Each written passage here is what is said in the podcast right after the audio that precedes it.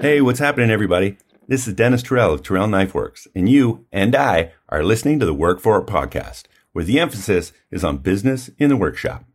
You can support these guys for as little as $1 a month or $12 a year, and show your support by going to patreon.com/workforit to find out more. $12 a year, that won't even buy 2 gallons of gasoline here in California. You might as well support these guys like I do so they can help us all work for it. Muy bueno. Hey, everybody. It's Brian House here for the Work For It podcast. Today, December 8th, 2022. Coming up on Christmas very fast. And if you're like me, you're extremely busy. But we, all three of us, Brian, Ben, and Brian, are in the studio keeping you company while you work. Now, if you need supplies for any of the projects that you've got going on, make sure you hit up MaritimeKnifeSupply.com. Lawrence Lake over at Maritime can help you out with just about any project and get you your stuff super quick. He also supports this show, which we truly appreciate. The other supporters of this show are the beautiful people at Patreon. So if you feel compelled, you think you got some value, some entertainment, even if you laughed one time, you can send us that laugh back in the form of support on Patreon. As little as $10.80 a year. We do more than 50 shows a year, so that's pretty super cheap. Hey, listen, we appreciate you, even if you don't support us. You're dead to me if you don't. Brian, let's go! Let's do it, baby! Work for it! Yeah! You listen to the Work For It podcast. I'm sick and tired of this shit. Right now, I'm going to call it. I'm sick and tired of Christmas. I'm done. Really? I'm over it. I am turning into that green guy from that story that everybody watches. Oh, you're a mean one, you bastard. What's got you all grinchy, Brian? What's going on? What do they call that guy? The Grinch? Yeah, something like that. Yeah, man. He lives on a fucking mountain, you know. Dude, Brian, what the hell has you all grinchy? What's going on over there? Well, there's a couple reasons. One is I made a mistake that cost me and my company quite a bit of money. Ooh, and I hopefully can recoup this dollar amount, but it's going to take some time. And so when people are like, it's so cool that you're an entrepreneur, man. You can do whatever you want. Well, yes, that's partially true. But then when you make big mistakes, there's no one above you to blame except for yourself because you're a freaking idiot. So usually right after that statement, you hear things like, oh, tax write-off, write-off, write-off, write-off, write-off. Do we even know what a write-off is? I mean, come on, man. Like, right? Oh, most people don't. I will concur with you there. But I will say it's part of the gig, right? You go into business for yourself. You make decisions that are you hope to make good decisions. I'm so mad at myself. Honestly, I almost punched the wall today. It was like one of those things where when you make a decision like this, it affects things that you. Like, for instance, like, because like, okay, now I had this money to do this, and now I don't have it anymore. And that's going to affect 2023. Yep. And there's nobody to blame, right? You work for yourself. You don't have to listen to anybody but yourself. You do whatever the fuck you want. Yeah, but there's also nobody to blame but yourself. Yeah. Heavy it comes hangs down to the crown, as they say. How about it? And there's no playbook. No playbook, no template you can follow. You know, it's lonely at the top, brother. Every business owner will have a story like this. And if you're in business, if you're lucky to be in business long enough, you'll probably have multiple stories like this where you've lost money on things. But you have wins to offset the losses. That's the beauty of what we do, and it becomes a little bit of a game. And for most of us, it's like, okay, how much can I, tweak the system to do this or change this or make this and blah, blah, blah. And eventually, hopefully at the end of the year, you have what we call a net, remainder of dollars. But when you make silly mistakes, it cuts into that net, or sometimes it can cut so hard that you put you in the red, and then you're in bad news. Yeah. How far out do you look?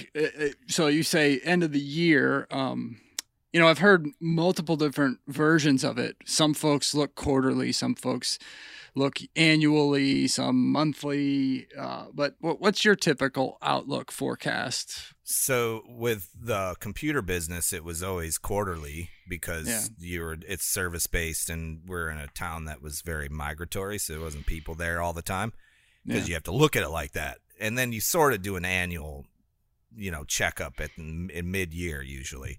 Housemaid was a month to month for a long time. And just like every small business that gets started, usually the first couple of years, you're looking at the books every month going, okay, what are we going to do this month? What do we, you know, how can we improve things month to month? Now we're looking at it, I would say twice a year to an annual. So I already know like my projections for 23 because retail is pretty consistent. Like once you get a baseline of what you're doing and you have a broad offering of products, you can kind of predict, you know, at the end of the year, I think we're going to be here, and how do we get there is, you know, that's the strategy component of it, which I really love too. Yeah. So yeah, no, about quarterly, annually now, but it's, I'd like to start looking, a year in advance, but I'm not that organized. Yeah. Yeah. It's tricky, you know. Yeah, we mentioned it, or I think I brought it up a little bit last time about folks diving from hobby to job, you know, to starting a business, and I feel like bringing up stuff like that. There's not a lot of consistent places to go to get info like that. You know, the nitty gritty, down in the weeds, how you do some of these things. When you run a business, right, is completely foreign to a lot of people. And I think the more info we can get out there, the better. I think people want to see the fun shit and don't really want to know the stuff that's not so fun. And, you know, Brent and I were just having this conversation today because we're in the weeds a bit, backlogged with orders, which is normal for this time of year, even though we prepared as much as humanly possible. We prepared an enormous amount of stock, which we ran out of, and then had to shift and pivot a bit to try to keep the flow happening and all of that. That was, you know, that's, I think, a portion of the stress that comes from this time of year. We thought for sure that we were, before Thanksgiving, that we were packed and ready for the remainder of the year. We were going to coast. I was telling Sarah and Brent, I'm like, look, we shouldn't be working this hard around the holidays. Let's pack up now. Let's get this stuff done. Then we'll just, you know, sell this stock off and switch over sometime around Christmas, shipping Gen 5 in Q1 of 23. Right. Well, as we now know, that didn't work that way. And you know, it became like oh shit, now, and you know, dude, we moved, no joke. We moved all of our inventory into the other warehouse, and we've got all hands on deck. Like Sarah's parents, who are in their 70s, are over there packing parts, packing wheels, getting, because the demand. So everyone expects, and I appreciate our customers. So if you're waiting on a package from us, don't take this the wrong way, but everybody expects the shipping label to be created a day or two after the shipment. It's unbelievable how many people order their shit on a Monday, and then on Wednesday they're like, well, why hasn't it shipped yet? And even though on the website it says like, hey, this is the situation, these things will ship within a week or two. Like if I go to Amazon right now, they're 2 weeks out, and I can see the fucking Amazon warehouse across my street. Dude, Amazon's fucking... They're delivering at 11 o'clock at night, for fuck's sake. We took delivery of something last night at 9 o'clock. Yes, it was 11 o'clock. Crazy. I got a notification on my phone, and I'm like, nah, they could not have just fucking delivered something. Sure enough, went out there. There it was. I was like, holy cow. And that's because this time of year, we're inundated with orders that quadruple the normal year. So...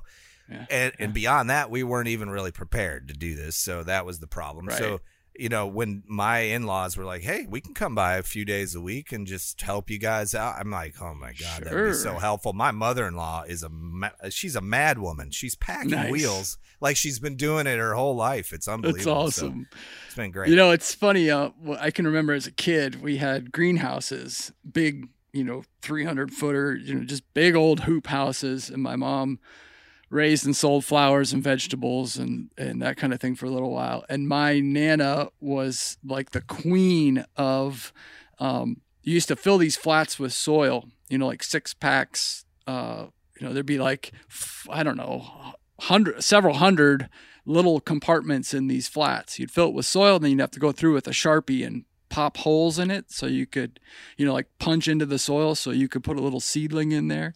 Oh, she was the queen of that shit, man. She cranked stuff out, you know, kind of like the wheel packing. But she said, she's like, you know, when in World War II, she was in the factory. She was doing piecework. And she's like, this is just like piecework, you know? Yeah. So it's funny how that sometimes those in-laws or those parents come to rescue and you realize, like, holy cow, y'all rock. Yeah, and they're not afraid of hard work, you know. Right. They know what it means, and they want to do it, and they want to help us out because they're watching us like work 14-hour days and still not get ahead, and it's like they're inviting us over to dinner, and we're like, sorry, we have to work, you know, and they're like, oh, sure, we'll come over and help, which is awesome. So yeah, nice. No, it's going well for the most part. Our end of year. I wish we could get packages out faster, but like for instance today, there's so much going on. I've got somebody at my door. Hold on. There's Amazon. No one in here. Go ahead and take off with a show or do whatever. Let me just answer this door real quick. Yeah, actually, I just had to leave momentarily because I had somebody at my door. It just happened to be. Well, it was a person giving me a Book of Mormon, you know. There you go. We've got the Latter-day Saints have a church just a little down the road from where we're at, so we get those quite a bit. And which, I mean, you got to do what you got to do, right? Got to do what you got to do. I'll give them credit; they work for it, and you can't take that away from that group of people. They work for it. So Ben, how's your end of year looking? Because I know you've been doing a lot with your, you know, the collaboration space. Are you doing a lot of custom work right now? Or I am. Yeah, nice. I got a little rash of orders for aprons, and like I've said before, it's kind of moved more into custom type stuff, which is cool, which I really like. I'd rather do that than, you know, be a factory punching out the same thing. So sure. I recently picked up a little diode laser, and I've been dialing that thing in. Man, it is so sweet. Yeah. So what is your plan with that thing? What are you going to do with it? I don't have major plans, but right now I'm using it to engrave leather, so to basically burn logos into leather. And it works exceptionally well for that. The one I've got is just a 10-watt laser, so it's nothing too powerful. It can cut leather up to a certain thickness, you know, not the thickest, chunkiest leather, but it'll cut 4 to about 7 ounce leather, which is great. So recently you made like that little hat for me where it had a patch with my logo on it. Yeah. So instead of 3D printing or milling out my logo, could you just run it on this machine and put down the piece of leather and it would cut those out? I sure could, and that's something that I've entertained. You know, the idea of doing hats and that kind of stuff. I'm not really all that set up for it. Okay. And you know, to do that right, you would probably need like a hat press and, you know, some other tooling to be able to crank them out. But, you know, onesie twosies here and there, I'm going to do some for myself actually. Cause I actually, here's a quick hot tip for you. If you don't follow Christy over at Twisted Twine, I think it's Twisted Twine Woodworking. She does Tax Tip Tuesdays with Twisted Twine, which is a hell of a lot of teas. Alliteration is crazy. Yeah. And So Christy's great. She is on the Making Our Way podcast. She's a co-host with Austin and from High Caliber Craftsman and Dean Duplantis. And they have a great show over there. But yes, they do. One of the tips that she just threw out, I think it was yesterday, Tuesday, yeah, was that advertising. So if you're running your own business, you have a business, it's a legal business, and when it comes tax time, any money that you spend on advertising, so promotional materials, whether it be hats, shirts, anything with your logo that can be considered advertising, is actually not technically a tax write-off. It actually comes off of your earned income. Oh. So a little bit different than a write-off, right? So it decreases your taxable income. So that's better than a write-off. Right. I was just going to say that sounds a hell of a lot better. Right? Yeah. So that's just a tip for you. If you end the year here, you got a couple more weeks, you want to order some stickers, you want to order some shirts, whatever it is, do it, and it'll decrease your taxable income, which is kind of a cool Look tip. At us actually talking business in the workshop. Bringing Come that on. Value, baby. What are bringing we that doing? Value. And Christy's she is an accountant by day, woodworker / maker by night. So this is coming from a legit source, not just spewing out random facts. But yeah, so I've been customizing aprons, getting those going.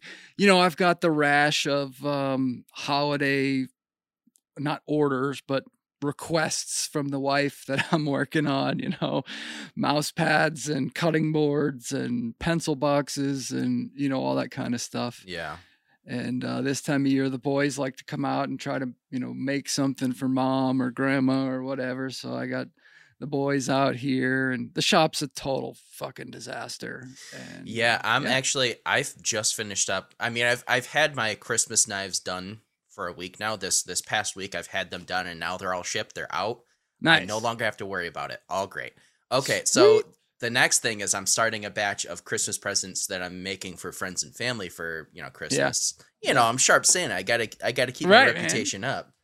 But it's just like, oh, okay, so I'm all done with all of the obligations. Now it's just fun things. But you also have to get those done and shipped. Yeah, it's still work. So it's, man. It's not like I'm, taking the next couple weeks off by any means. It's still, foraging and all that fun stuff. Yeah, it's funny. We come to that end of the year, and I feel like every year you get that big rush, and then, in a week or two here, it'll be time to start reflecting back on the year.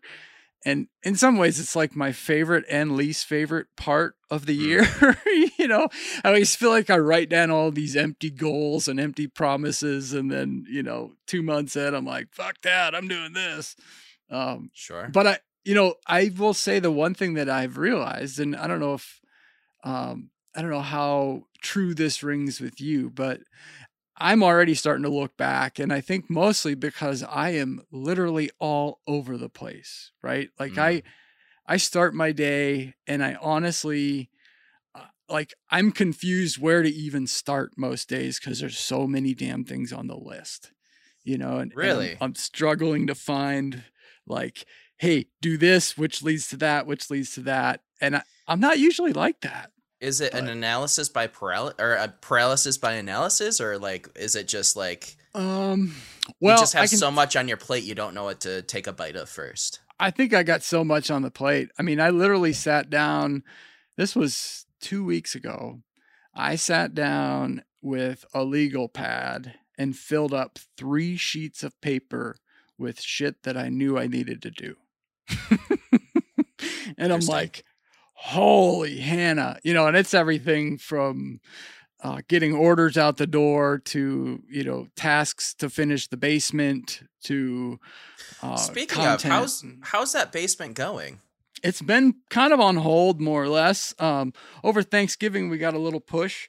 Christy's parents were out for the holiday, and her dad and I, we got a good bit done, honestly. But, then as soon as he left, it was like, all right, I got to get back to orders, and I got to get back to, paying customer work.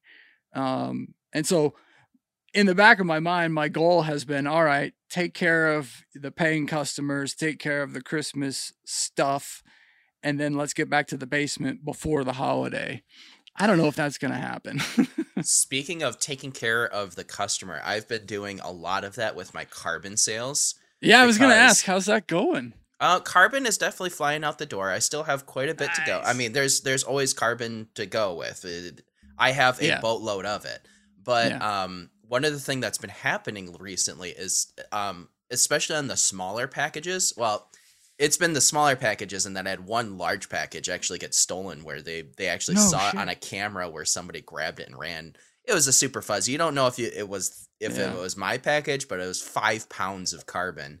So I bet those people were disappointed when they got that, you know.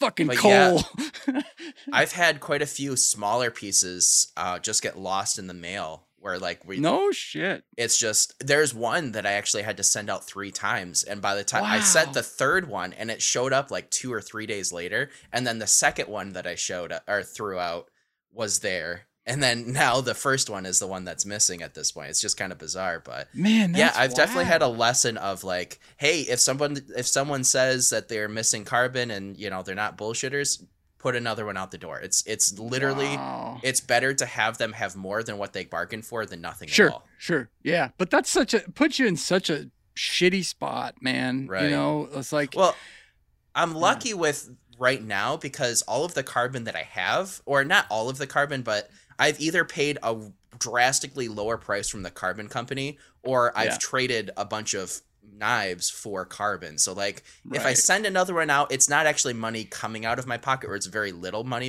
coming out of my pocket, so it doesn't feel as bad.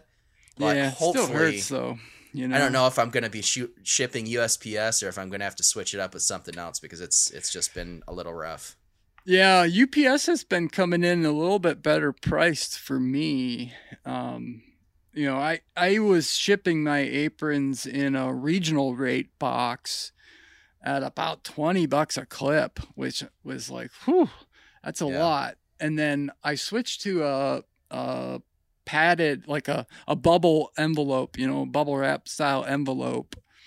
And the aprons fit beautifully in there, and I was able to ship UPS and save $8 a package. So that's those little bubble mailers are what's going missing for me, because if I'm selling, especially if I'm selling a smaller amount of carbon, I've been getting those tiny bubble mailers from USPS, and I've had quite a few of those go missing.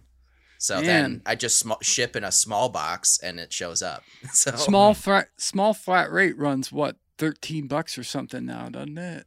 It's closer to $8. Okay. Yeah. The small flat rate, like the size of a VHS tape. Those are about $8, $9. The envelopes, the bubble envelopes, the trick to those, Brian, is to try to keep them as flat as possible, but also bind together all the pieces that are inside so they can't move around. And the best way to do that, and the cheapest way to do that, is with the like food service wrap, like saran wrap or something like that. You can buy it like 10,000 feet at Sam's Club for like $20. Yep. And so for the longest time before we had a shrink wrap machine, which is what we use now, just because it's faster. It's not any cheaper. It's just faster.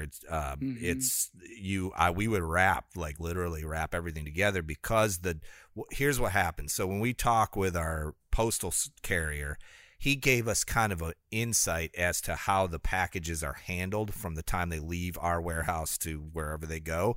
And it's like you can pretty much guess that they've been thrown probably more than a handful of times by, like, physically thrown across like 20, 30 feet. Oh, Jesus. They also get put on a conveyor belt. And on that conveyor belt, they're on there with other packages. So now you've got other packages falling on top of them, turning and twisting and all this stuff. And what happens is, if the stuff on the inside of that bubble mailer is able to separate, it can create kind of a scenario where it might work its way through the package. And now if that package gets breached, then they take your package and put it into like a bin, and then it's never seen again. I mean, that's kind of like how it works. We used to ship with those bubble mailers all the time. The trick was the other trick you can do is, once it's bound up on the inside, you can wrap that bubble mailer around it and tape it. so that it just is like a little tiny package. It doesn't have to be that physically big, you know, bubble mailer size. And then it creates kind of like this, as long as they can still see like the, you know, USPS logo or the Priority Mail logo, doesn't matter how you ship it. You know, you can ship it like that and still get that price. Super interesting. High level info right there. Thank you. That's going to save me a lot, I think. We ship so much shit, dude. It's like I learned so much in the last couple of years about that process, because we used to ship all of our hardware packs, like nuts, bolts, and all that stuff for the grinder, in one of those bubble mailers. So like at any given month, I would ship, you know, 50 to 100 of those, and a handful of them would always disappear and, you know, whatever. And it, you know, I started talking with the postal carriers, and they were all like, hey, the more you can keep the interior bound together, the better. So we ziplocked it and then shrink wrapped it, or food service wrapped it on the inside. Never lost another one. I mean, it was like that simple. Interesting. Yeah, I'll be going to Sam's Club and buying some of that shrink wrap. Right. As soon as we get done, I'm going to run over there and grab some. Get yourself in the club, Brian, and then pick yourself up some $8 bottles of wine there, because that'll help you get through. That's what I like. Sure. I like the cheap drinks wine on the house, baby. Let me go ahead and pick your minds, because I've been kind of kicking around this idea, because, you know, I'm selling a lot of carbon, I'm selling some knives. And, you know, I'm basically kind of filling my feed with both. And it's kind of, you know, some people love the knives, some people love the carbon, and, you know, it's kind of feeling a little bit messy. And then also, just as a business, you know, I'm starting to think about separating my businesses into, you know, there's B-cone knives, and I'm thinking about starting like B-cone carbon. What do you guys think about that idea? Should I keep it all in one, under one big roof, or should I separate out the two so that, you know, the problems of one don't become the problems of another? I think that you're overthinking it. I think you should keep it. I think you should keep it under one umbrella, and here's the reason why. Because your carbon sells to your knife maker friends, and that's okay too. But here's what I'll suggest. Have one umbrella, but don't call it B-Cone Knives. Call it, you know, whatever you want to change the name. B-Cone Supply Co. Yeah, whatever it is. B-Cone Knives and Tool, or something to kind of work in the fact that you're not pigeonholing yourself.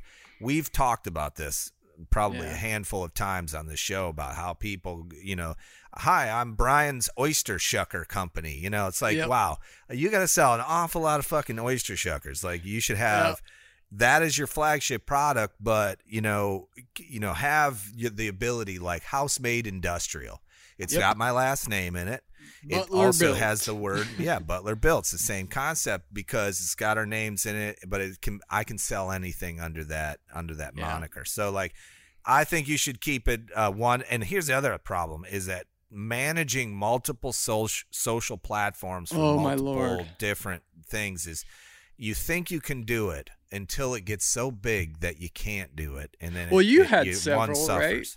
Right? I had two. I had housework and house-made. Yeah, yeah, the project side and then the sales side, and I believe it or not, did juggle two for a little while when I ran the Maker Club, and I had no real obligation to post anything to the Maker Club other than to keep, you know, parents in the loop or whatever. And man, even that was a pain in the ass. And it is, just like Brian said, a huge part of why my original name was the Benjamin Butler Company, right? It was just to be as generic as possible. And then mostly I was looking at that from a social media perspective. But now, as I moved more into a full-time business, that's when I rebranded the Butler Built. And my thought being, well, it could be Butler Built Furniture. It could be Butler Built Leatherwork. It could be Butler Built fucking, you know, whatever, golf balls, who cares, you know, it's built by Butler. That's it's built by the Butler. Yeah. So let's start brainstorming some names that I can come up with, because I'm terrible at this side of things. Sharp Santa Incorporated, right? Whoa, there. I've got you named out, buddy. That's it. Sharp Santa Supply.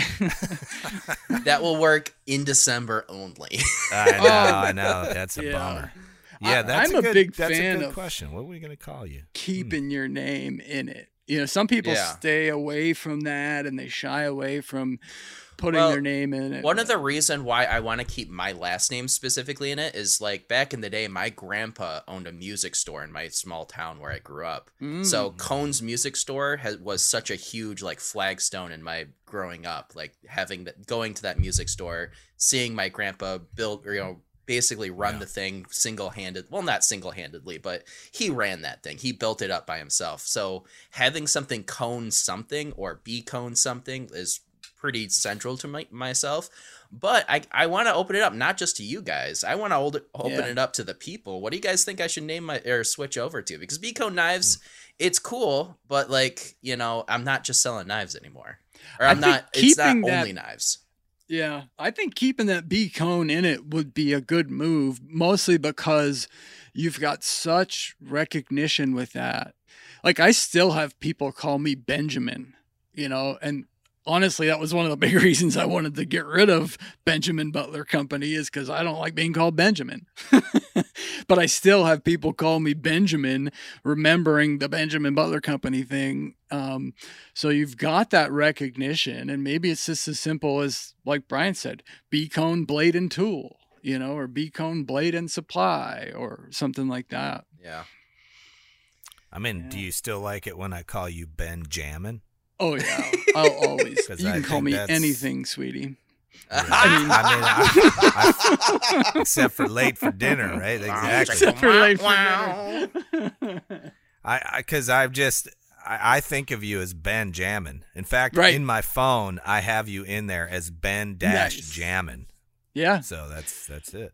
Well, I was just as we were talking about that, my head popped up, and one of my original stickers is on my wall here beside my computer. And for folks that don't know, when I first bought stickers, I had played around with my logo about a zillion times and had about 5,000 versions of it, never realizing until I got my stickers in the mail.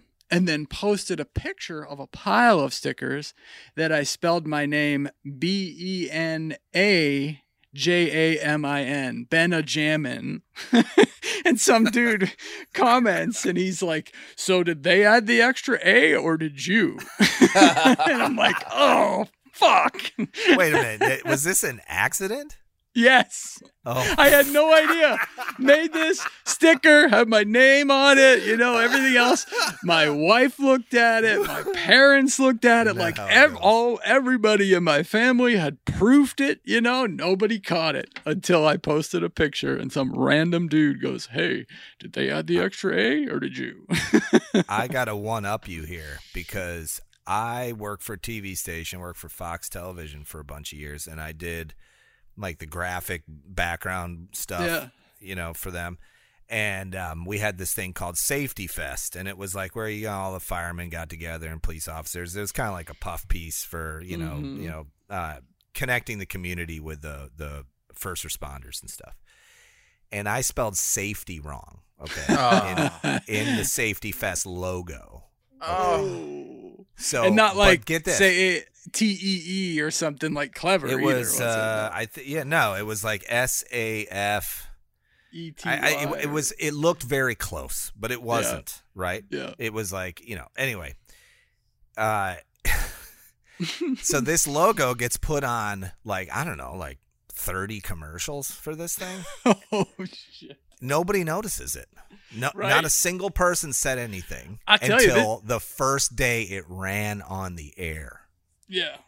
And then, of course, the audience, everyone who had been watching, they're like, why did you spell safety that way? And then it created such a huge shitstorm because we had to pull all of the ads, you know. But it was like one of those things, like it was a dyslexic thing. I reversed an E and a Y or something. I don't remember what I did exactly, but... And I'm like, and so I got like brought into the executive's office about this and stuff. And I'm like, look, you can blame me all you want, but you're going to also have to blame the 5 fucking guys who saw this thing before it went out the door, including the engineer who ran it on the fucking show, man. Yeah. Like, also, come on, you know? Whose bright idea was it to give this was my job. This is my job. But I'm supposed to have like people double checking my work, you know. That was the problem. You know, every good writer needs an editor. So, anyways, but hey, listen, I'm back now. The guy at my door was my machine shop guy, and I had a bunch of shit I had to talk to him about. So I appreciate your patience for that. No worries. There you go. Switching over real quick. Did I miss the like what was going on in your workshops at all, like the elevator pitch portion? Or I mean, we kind of talked about it a little bit. I finished up my knives are done and shipped, and I'm just working on basically my friends and family knives for Christmas presents. Gotcha. And so everything else in my shop, there's nothing huge coming up except for after the new year. So I'm all set. But still a lot of work to go on because I'm making a lot of Christmas presents. You know, you got to make it happen, right? You are Sharp Santa, after all. That is how you got your name a couple years ago, is all the gift giving you do throughout the year. So that's killer, man. And Ben, what about you? Any updates on the sticker project or other than you spelling your name wrong? No big updates on the sticker project. We're still kind of plugging away there. But yeah, aprons, custom laser engraved logos on the chest pockets, which is really cool. Been having a lot of fun with the diode laser. It's not the most powerful thing in the world. It's a 10-watt Creality laser Falcon, I think they call it. And it's been treating me pretty darn well. Mostly engraving leather, but now branching out a bit too, and making some cutting boards for teacher presents and that kind of stuff. So I'm going to start engraving names on those. And hold on. You make stuff for your teachers? You don't just buy something? Like, goodness, you go above and beyond, Ben. My wife's a cheapskate, so she just commissions me to make them for free. Like, oh, you got scraps laying around. Yeah, get your ass out there and make some gifts for the teacher. Oh, by the way, why is the basement not done, you lazy piece of shit? I'm not stressed. No. So, Brian, go ahead and switch those gears. Yeah. All right. Switching. So in the season of gift giving, which is where I was going with all of that, is, we fall into kind of a unique category where Housemate is a retailer. So we're slammed. Like, I can't make people gifts. I really wish I could. My thing, maybe that'll change. My time frames will change in the future, but just right now I can't. And Brian, I hear what you're saying about making people. I love the fact that you're so ahead of the game when it comes to stuff like that, because a gift that you make someone is 10 times worth the value of it being purchased, if you know what I mean. It's just something Absolutely. About that. Like, hey, I not only am I giving you an item, I'm giving you a handmade item that was made by me. Right. That's, hours upon hours of time and years of expertise were dumped into that. So I'm curious to hear from you guys in regards to that process. Who do you pick to give those things to? I mean, obviously your spouse or, close family, but even that becomes daunting to fill those types of orders because we all have, 5 to 10 people in our sphere. And, how do you make 5 to 10 things for those people? So I'll go first. I'll go first because basically Emily and I sat down and we're like, okay, so we have these are our immediate family and these are all the people that we want to give gifts to. Okay, we have ideas for this person, this person, this person, this person. Here's all the holes. Brian, what can you make? You're right. Yeah. So it comes down to like, hey, there's about 5 to 6 different people that we don't have gifts for yet. And I'll just make a bunch of generic things, like not like ultra generic, but like, sure. I'll make bottle openers or a smaller, kitchen knife or, stuff that it's not specific to any specific person, but, can very easily be like, oh, well, we didn't find something for this person. Here's a bottle opener. It's something relatively easy. I see. Yeah.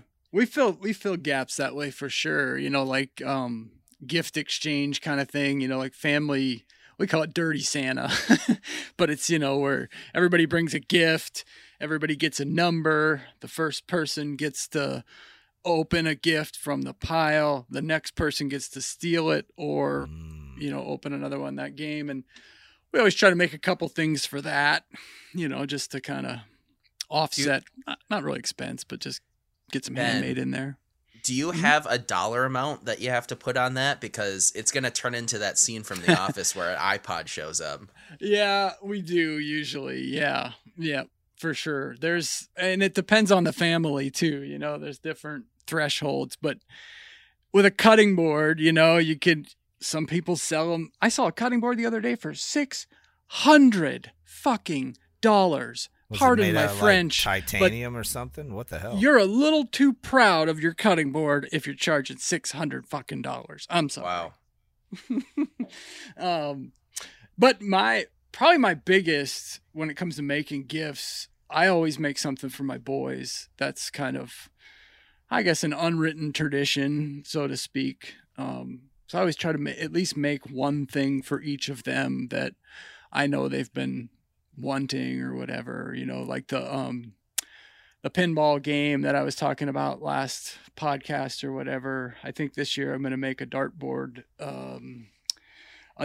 cabinet that we lost a dartboard in the flood. So we're going to replace the dartboard and I'll build a cool little cabinet for him, and making Sam a belt and making Jack's into journaling. He writes in his journal every night. It's really kind of cool. Oh, interesting. Which is crazy for like a, you know, 12-year-old. I love how the last time we talked about Jack, it was like he just killed a deer and he's got blood smeared on him. And now he's journaling. Now it's journaling. It's like, what the hell? Yeah, well, and then man, for sure. Yeah. He's all over the place. Well, and I don't know if you guys have read it, but it's I listened to it, but Matthew McConaughey's book Green Lights. Yeah. No. It's pretty darn decent, I will say.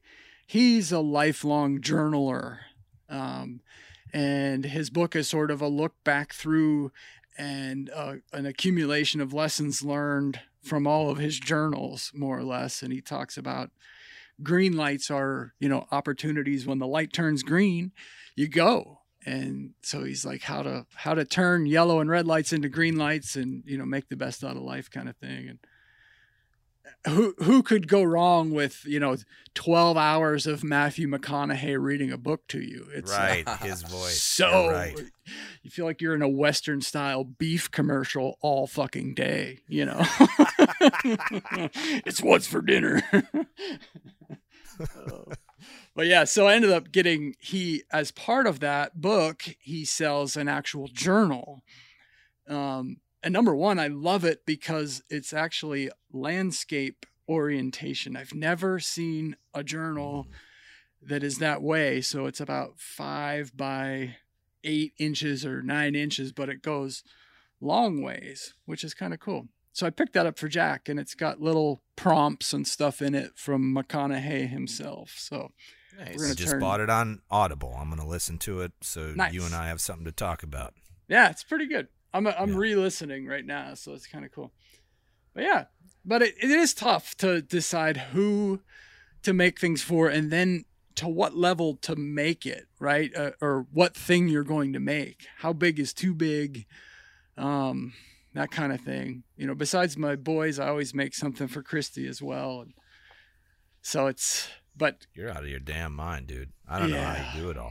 I don't either. Well, that's what I was saying before while you were talking to the machinist, is I literally sat down and wrote out 3 legal pad sheets of paper of shit that I got to do a couple weeks ago. And I'm like, my God, something's got to fucking give here. Or my heart is. My favorite thing is when you're, you know, giving things to people on Christmas, and some of them get like your handmade items, but then looking at the other people that don't get them, you know, they're like, well, I got this. Like, you give somebody like a freaking Amazon gift card, and then like a couple people in the room get a knife or, you know, something very, very, you know, thoughtful. Well, and it's tough. You like that feeling? Yeah, oh, that's man. Awful. That means you just dropped the bomb, baby. see, I'm just setting the room. I'm setting the stage for like a power play. You know, like I'm just like, this is where you are in my sphere. No, I'm kidding. You can, obviously, that's why I asked the question, because you can't make stuff for everybody. So there's definitely people that you're going to be closer to and whatever else. Yeah. I was kind of setting myself up for the big joke, which is I don't make anything for anyone in my, family except for crazy. That's it. Right. I just make them crazy. Yeah. So nice. Because every day. Yeah. Every single day. That make them crazy. I'm going crazy. You want to come along? Let's go. Let's do it. Anyway, shifting over to since we've got all that out of the way about Christmas and everything, and if you're in the weeds like I am, I feel you. I feel your pressure and your I'm right up there with all you guys. I'm feeling all of that. And try to go easy on yourself. And, just remember, you're only one person. You can only do so much. And I'm saying that to myself as well. So shifting gears into WFI projects on my screen, and I don't know how this happened, but now I have WFI projects. I have a list of top posts. I have a list of recent posts. It's a beautiful thing. It seems like Instagram has got their hashtag thing figured out. Like, I'm able to... You didn't have that before? Well, so I did a ways back, and then it just stopped happening. I just got like a random mix of things. Oh, really? None of it was kind of in date and time. And I've got a couple of things I want to talk about, because last episode, I purchased some Pelican paste from Mr. Haynes over at Bird Forge, Travis, and he's doing well with that, and they're like little tins, like Carmex tins of wax. And one of the first things that I noticed immediately about it is that it's mostly wax. So if you can imagine, okay, it does not melt in your hand. Yeah. It's not soft. And he says this in a little note to me, like he'd like some feedback, and I'm giving it to him now. But I think it's brilliant, because when you put whatever you decide to put it on, it stays on. It doesn't melt with your skin temperature. So I did a lot when I owned a soap company. I experimented a lot with low melting point waxes and oils. So coconut oil would be a great example of that. It melts at like around really 75 degrees, 74 degrees, something like that. Yep. So it like gets into a liquid state, I should say, not melts, but like, gets into a liquid state. So if you mix that with wax, the wax has a tendency to take on that same viscosity or temperature, relationship. So with the stuff that you get from Travis, it's like you put your thumb on it and you have to work it a bit to get some up and off of it. That reminds me of Smith's leather balm is like that. Smith's is very waxy. I think they use almond oil, beeswax, and one other kind of oil.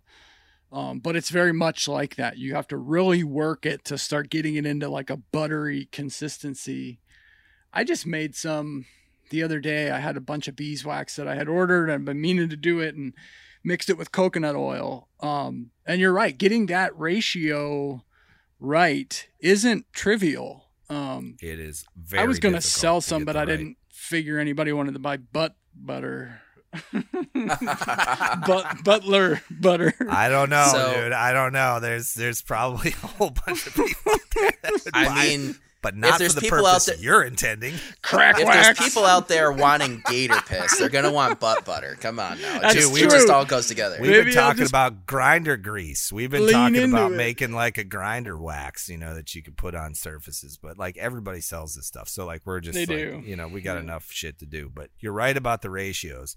So Pelican paste, it's more of a wax or harder wax, but it's got a lot of uses. And one of the major uses, what I used it for, was I put it on the handle of the knife that I use every day to make lunch here at the shop, and then hit it with a buffing wheel. And it's like, so you kind of melt it a little bit in your hand, and then you put it on, and then you hit it with a buffer, and it kind of like works into the cracks, and it feels like it almost waterproofed. Handle. What's nice about that ratio, right? At least what I'm finding, I just put some on some straps of an apron, some of the stuff that I made, and it was a little heavy on the wax side. But what's cool about it is that I found the oil penetrates in really nicely. And then with a little bit of heat, I went over it with a heat gun. The wax that was left on top softened up and you could kind of rub that in. And you're right. Now you've got this deep penetrating oil with a waxy finish. So that stuff sounds great. I might have to get some of that Pelican piss. Yep. Good stuff. Yeah, Go check it out. It's some good stuff. I have some coming my way. I don't have it quite yet, but I mean, Travis over at Bird Forge is killing it with that. I'm going to jump over to another WFI project that is also Bird Forge. He's got this handle and it's black pearl and it's absolutely gorgeous. I just have to commend him on, you know, the finish he got on this thing, because it's just, it looks so satiny smooth. It's very pretty. But yeah, hey, so if I remember right, Travis did a raffle or something because he was having he had some challenges with work and his job and was moving to making full time. Is that going well? Does anybody know for him? Or? No, I have no info on it. I haven't talked to him about that, but it seems like he's firing on all cylinders. Yeah, he's making a shit ton of stuff, so I assume that's what's going on. Yeah. Also, I want to bring up Mark Vanderwerf. One of our patrons has a waffle going on. Whoa, waffle. 6 days ago. He's got 118 Blades is his handle, or Dutch Hills Leathers with one H. Yeah. You can go see him at on Instagram, and it's 30 spots at £12 50p. If I'm saying that correctly, 50 pence, and you can get in on this knife, and I really love it. Like, I love the handle, I love the pins, I love everything he did with it. So good luck, Mark, on that. I know Mark is a big, huge member of the community and supports a lot of people that support WFI projects, and you can very easily support his work by buying into his waffle. Nice. Red Dot Knives has got this little pocket ninja, he's calling it.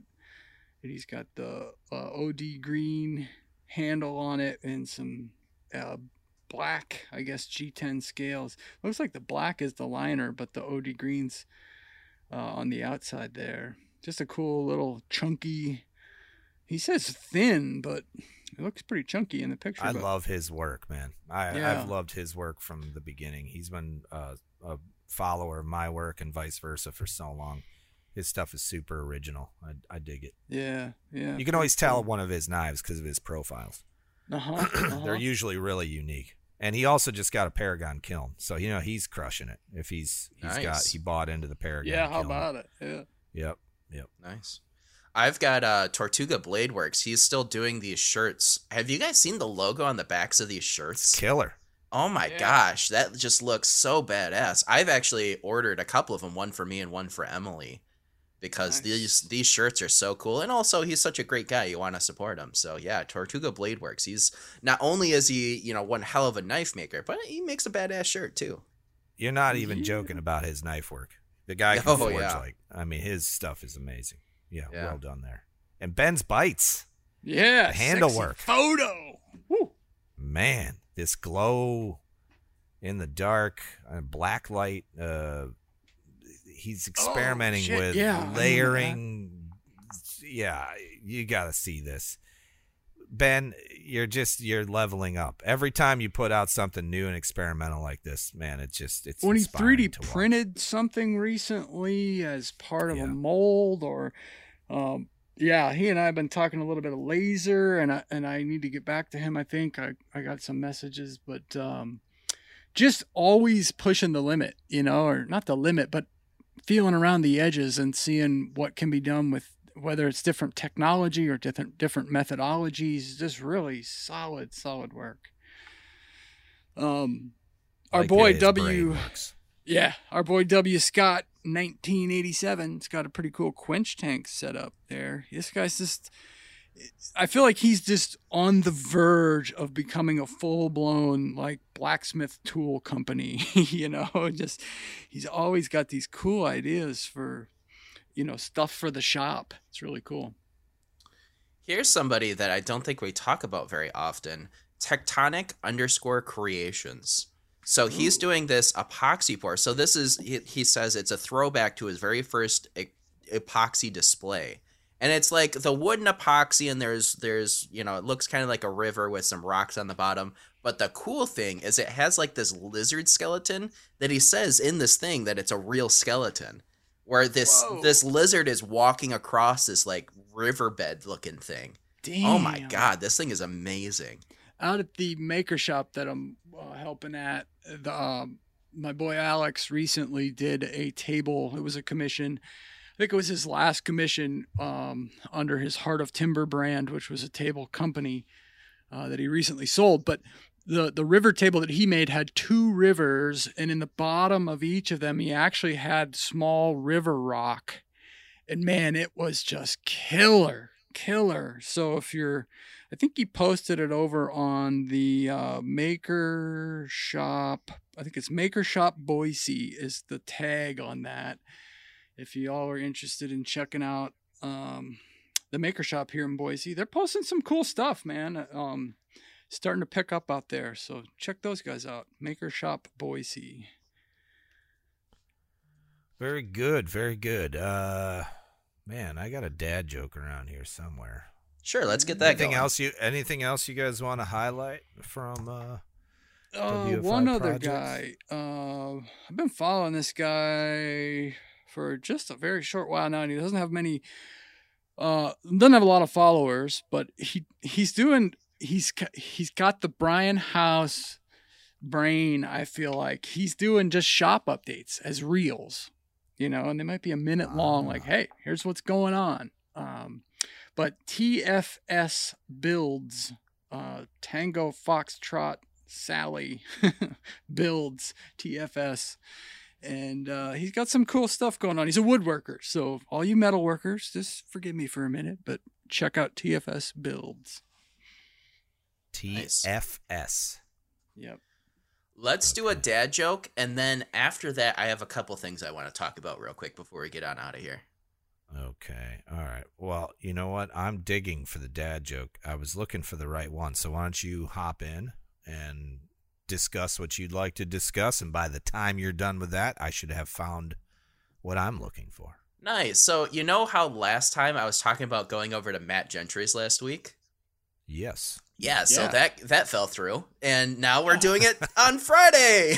You didn't crash another vehicle, though, did you? No, I did not. I did not crash another vehicle. But, yeah, so I'll be going over to Matt's this Friday, and then the collaboration video that we started way back the last time I was there, that video will be dropping this Saturday. So there'll be a piece that Matt and I both worked on that will be going up for auction or for raffle at the very end of that video. So yeah, be excited about that. Brian, do you have that dad joke going? I found it. Yes. I don't know if you guys saw this on the news or not, but a truck loaded with Vicks Vapor Rub overturned on the highway. Oh yeah. Amazingly, there was no congestion for 8 hours. Saw it coming. Ben already knew the tagline before I said it, the punchline before I even saw it. Just like a train wreck. That's it. So that was from Steve Grillo. Steve, we appreciate you, buddy, and we hope you're doing well. Last time I saw Steve was in June, and at Blade Show. Nice. Real quick, I want to thank our two new patrons. We've got two new people. Who decided to just throw their money at us like a strip club. Dollar, holla. Nate Shiflett. Nate was the gent that won the... that name sounds familiar. The guy that won the blade competition that Brian was a part of. Yeah. The Nate in Tallahassee. Yeah. And we discussed his work. Not Tennessee, correct. Not Tennessee. Yes. Right. And then Clinton Long. And both these gentlemen have signed up for the high five. And we appreciate you guys so much. Thank you so much. Those dollars that you put in to our show go into a bucket to help us go to things like Blade Show and Maker's Camp and all the things like buy new equipment, microphone. I'm very much due for new shit. Like, my microphone is falling apart, and I'm every time I had to like kind of like screw things back together. So hopefully at some point, I mean, it still sounds okay. Like every time I listen to the podcast back, it's like with it a voice fine. Like that, Brian. Silky, how buttery, could you go smooth. Wrong? I can make just about any microphone sound good. Great face for radio, as my mom says. Exactly. So we appreciate you guys. I want to. So there's one more thing that I kind of want to talk about. Sure. Oh yeah. And that was with the black carbon. With our patrons, I am going to start breaking up. So I've been selling these 1 pound, one inch stripping. How about this? For the year 2023, every single month we will be picking one random person out of the Patreon, and I'll send them a half pound for free. And that's the big push this year is every single month I'm gonna send out a half a pound. Maybe I might just round that up to a pound a month or two. But let's go ahead and get some stuff into our Patreon's hands. And then another thing with that black carbon, I have been seeing a lot more people working with it and using it and making it really beautiful. And I'm really appreciative of that because, it's an unknown product. So, most people don't know what it looks like when it's finished, or very few people know what it looks like when it's finished. So the more people that use it and then promote it, that's really huge for me because that gets more eyes on it and more people wanting to get it. So that's really huge for me. And I really appreciate all of the people that are posting those things. And that's been pretty huge for me. So what about doing something like a build along project where you have to use the carbon as a scale? That could kind of get some eyes on your work too. That would be kind of cool to see what people do with it, different things. A competition would be really cool. Like, obviously we're not going to do it in the next couple of weeks because everyone's, killing themselves for Christmas. There's so much work to be done. Yeah. Definitely. So maybe beginning of next year we can do a little build along thing, and it doesn't have to be a knife. They can make a spoon or a fork or a freaking steak turner, or you know what I mean. Make it open to, because Brian, your carbon project is not just useful for knives. A lot of woodworkers could incorporate it. It works kind of like what that. What do you think? So have you guys ever seen like a bow tie inlay to keep a crack from spreading? I've seen folks use all kind of shit for those things, and There's never a joke seen in there somewhere. I know. I've never seen anybody use at one point I thought like micarta would be kind of neat, but I don't know the tensile strength of it. I imagine it's at least as strong as wood. Similar to wood. I was going to say micarta and G-card is all really strong shit. If you're looking for tensile strength, carbon fiber is bulletproof. That's literally built for thinking. That. Well, there you go. Maybe I'll have it. I don't have a need for it now, like a table or anything, but that'd be kind of cool. Yeah, we could do if the person who wins, we could do three of them where the first person wins 10 pounds, the second person who wins or the second place would be 5 pounds, and the third place would get 2.5 pounds or something. Yeah, we can get sponsors for this. You don't have to give away more carbon. You could obviously be one of, many, but we could do a work for it build along where you get to just show off your skills.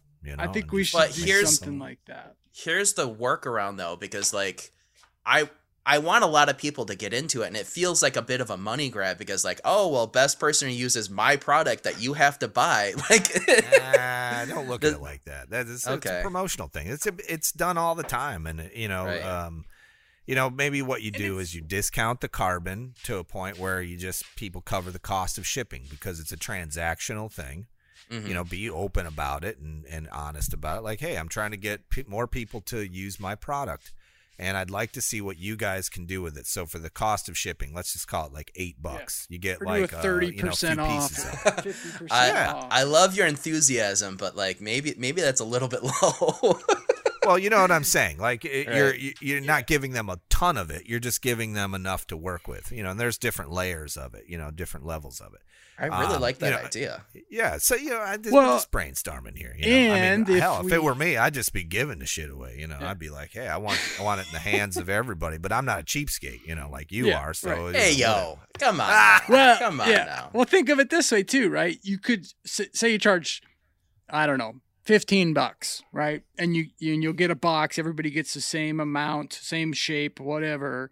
And that's like your entrance fee for the competition. And then maybe like Brian said, we get a sponsor and there's a prize at the end. You know, maybe you know, you win a fucking grinder. I don't know, you know, something crazy like that. A Brian House Revolution. You win an apron. Stop giving my grinders away now. Right. You know, you win an apron, or you win something from all three of us, or you know, something like that. We could get companies to donate stuff. Right. It's not too tough. That's what I'm thinking. You know, you win combat abrasives, you know, $1,000. Maritime Knife Supply. Come on now. Yeah, we got lots of people that would love to be a part of this. So yeah, all right. So we'll brainstorm it off air and we'll figure it out. Brian, I like that concept. So, are you done with your announcements now, Brian? Oh yeah, that was just it. I just wanted to thank all the people that are about done talking.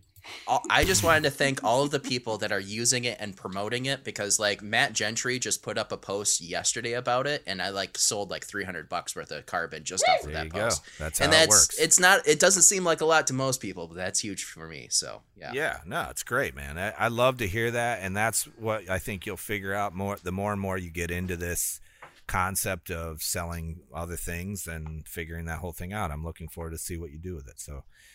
Great. All right. So, hey, let's shift over to the after show question. We've got one from Austin Saunders. I had a couple, but I'm going to we'll bounce back to the other question next week.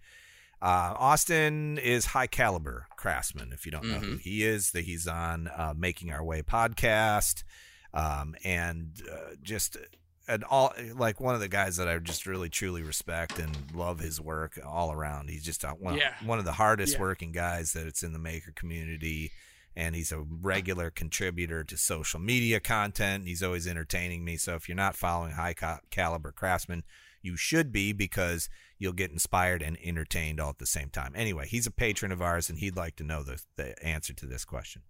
Since I had a sickness, and he's referring to me when I got shingles. He said, your sickness wiped you out of work, and I just had the same thing happen to me, so he's been out for a little bit. He said, have you worked on building in any safety nets or protocols for when that happens again?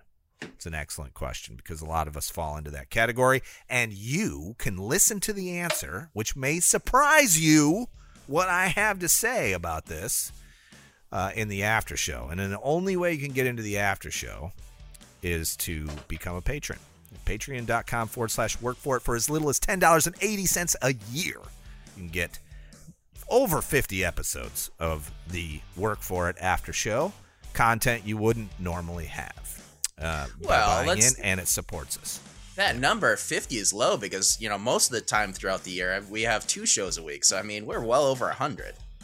That's true, but I'm talking about the after show, because that only follows once a week. So that's the after dinner mint. They wouldn't have. Yes, the after dinner mint. So the kiss at the end of the night, which is the after show. But you're right, Brian. If you even if you're not a patron, you do get mostly over 100 episodes a year. Work for it. So we appreciate you as always. This is Brian House. You've been listening to Work For It podcast. Woo! Hard work, good luck. Did I get it? Did I win? You did. I think I nailed it. We nailed the ending this time. Finally. Nailed it. Had to speed run. That was awesome. All right. On to the after show.